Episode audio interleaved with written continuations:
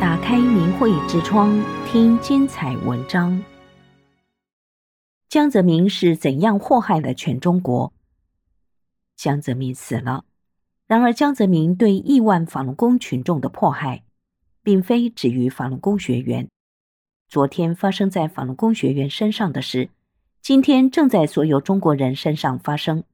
中共的严苛、无人性的防疫政策，残暴的维稳模式，使很多人过着难以忍受的生活，承受着生命不能承受之重。而这一切的始作俑者，正是江泽民。下面就来盘点一下江泽民迫害法轮功，怎样祸害了中国。中国人曾在一个短时期内使用过谷歌搜索，体验过推特和脸书，可是今天，我们上不了外网，街道、社区摄像头密布，黄码、红码像电子镣铐，瞬间可以把人锁死在原地，寸步难行。很少人知道，这起源于江泽民对法轮功学员的严密监控，同时是为了屏蔽在互联网上传播的中共迫害真相。我知道一位朋友就职于中关村一家科技公司。二零零零年，北京公安局就与这家公司合作，共同开发微型摄像头，只有针孔或钉子大小，专门安装到反攻学员家门口，监视他们与谁来往，而主人根本觉察不到。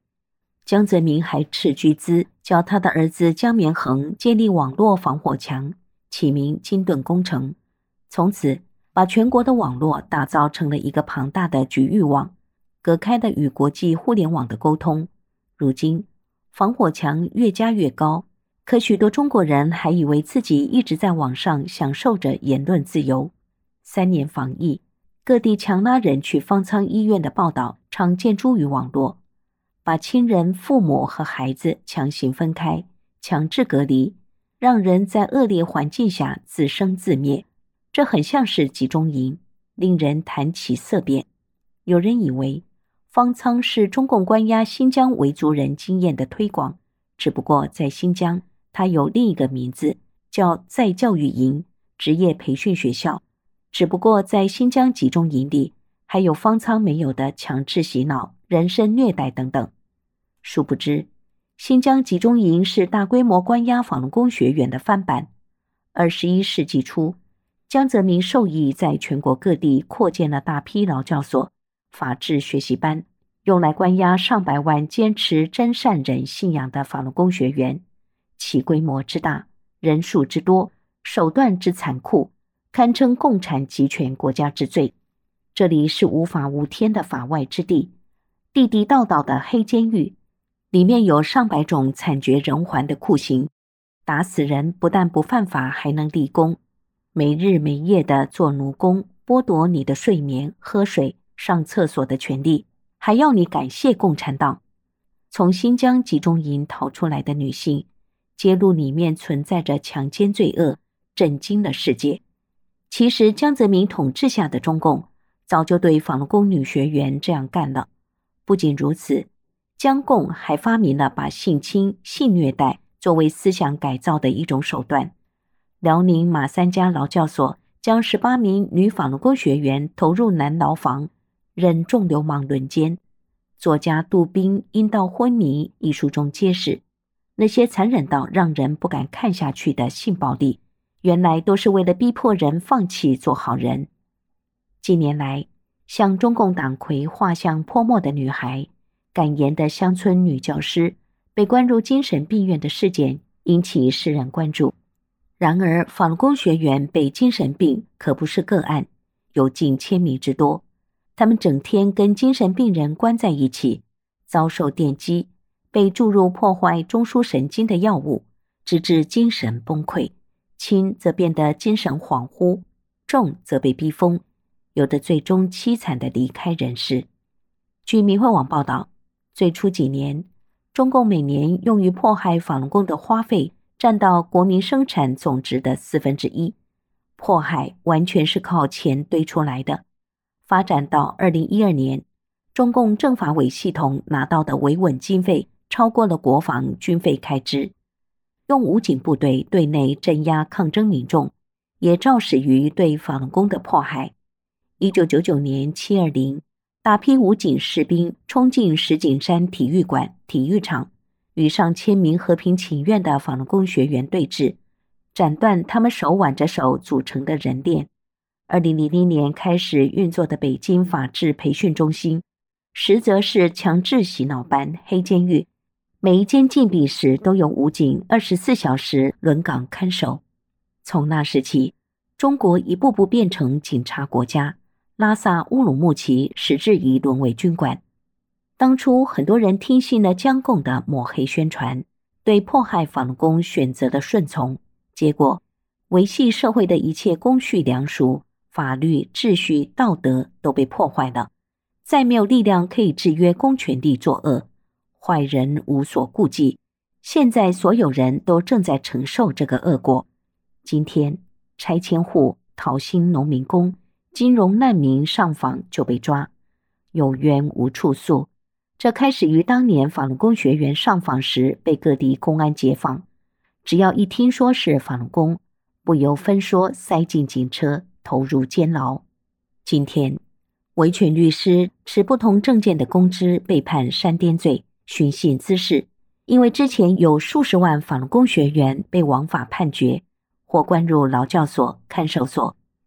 今天，警察随意拦住路人就翻包、查看手机，大白可以闯入民宅抓人、打人，是因为二十多年来，大陆公安对法轮功学员一直在这么做。今天，强拆佛像、十字架，取消地下教会，正是迫害法轮功信仰的延伸。今天，中共要清零低端人口，清零社会面染疫者，而江泽民当初就誓言要在三个月内消灭法轮功。只不过二十三年过去了，法轮功不但清零不了，还传遍了全世界，日益深刻地影响着人类的进程。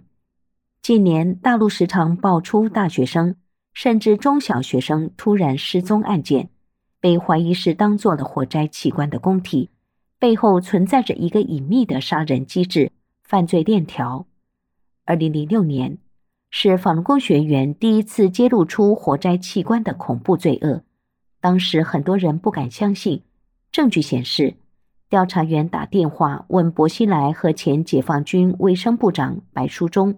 被告知这是江泽民亲自下令干的。当初江泽民下达了对法轮功群体灭绝的密令，原话是：名誉上搞臭，经济上截断，肉体上消灭，打死白打死，打死算自杀，不查生源直接火化。在江泽民集团的推动下，中共的军队、武警、政法系统，中共专门迫害法轮功的非法组织六幺零。医疗系统和器官黑中介，形成了火灾盗买法轮功学员器官的一条龙，已经产业化、市场化了。他们按需杀人，谋取暴利，欲罢不能。现在又把黑手伸向了孩子。当今的中国，贪官遍地，酷吏横行，人心败坏，这都根源于江泽民迫害法轮功。当年为了鼓励迫害者。警察抓一个法轮功奖励多少钱？告密者举报一个法轮功上奖金多少？迫害中最心狠手辣的警察受到江泽民的亲自接见和奖励；迫害最卖力、手上沾血最多的人爬到高位。在中共劳教所和监狱里，按真善忍做好人要悔过，出卖朋友被称为大善，酷刑折磨是春风化雨的挽救。与正常社会相比，好坏是非善恶，一切都是有意颠倒的，是魔鬼统治的逻辑。传统的礼仪之邦，被中共和江泽民变成了十恶毒世。江泽民死了，人们称他是人权恶棍、刽子手、千古罪人，没干过一件好事，十恶不赦，对他的邪恶怎么评估都不为过。他是中共之恶的集大成者。几乎当今中国社会的所有问题，都可以追溯到江泽民。中共已经把他对法轮功迫害的模式复制、推广到对付新疆维族人、维权群体、异议人士和疫情中的全中国民众。今日的中共，一切的恶性开始大发作，酿成的恶果开始总爆发。整个中国就像一座火山，全民反迫害的局面正在出现。白纸运动就标志着人心的觉醒和对中共愤怒的爆发，天灭中共的脚步越来越近了。订阅明慧之窗，为心灵充实光明与智慧。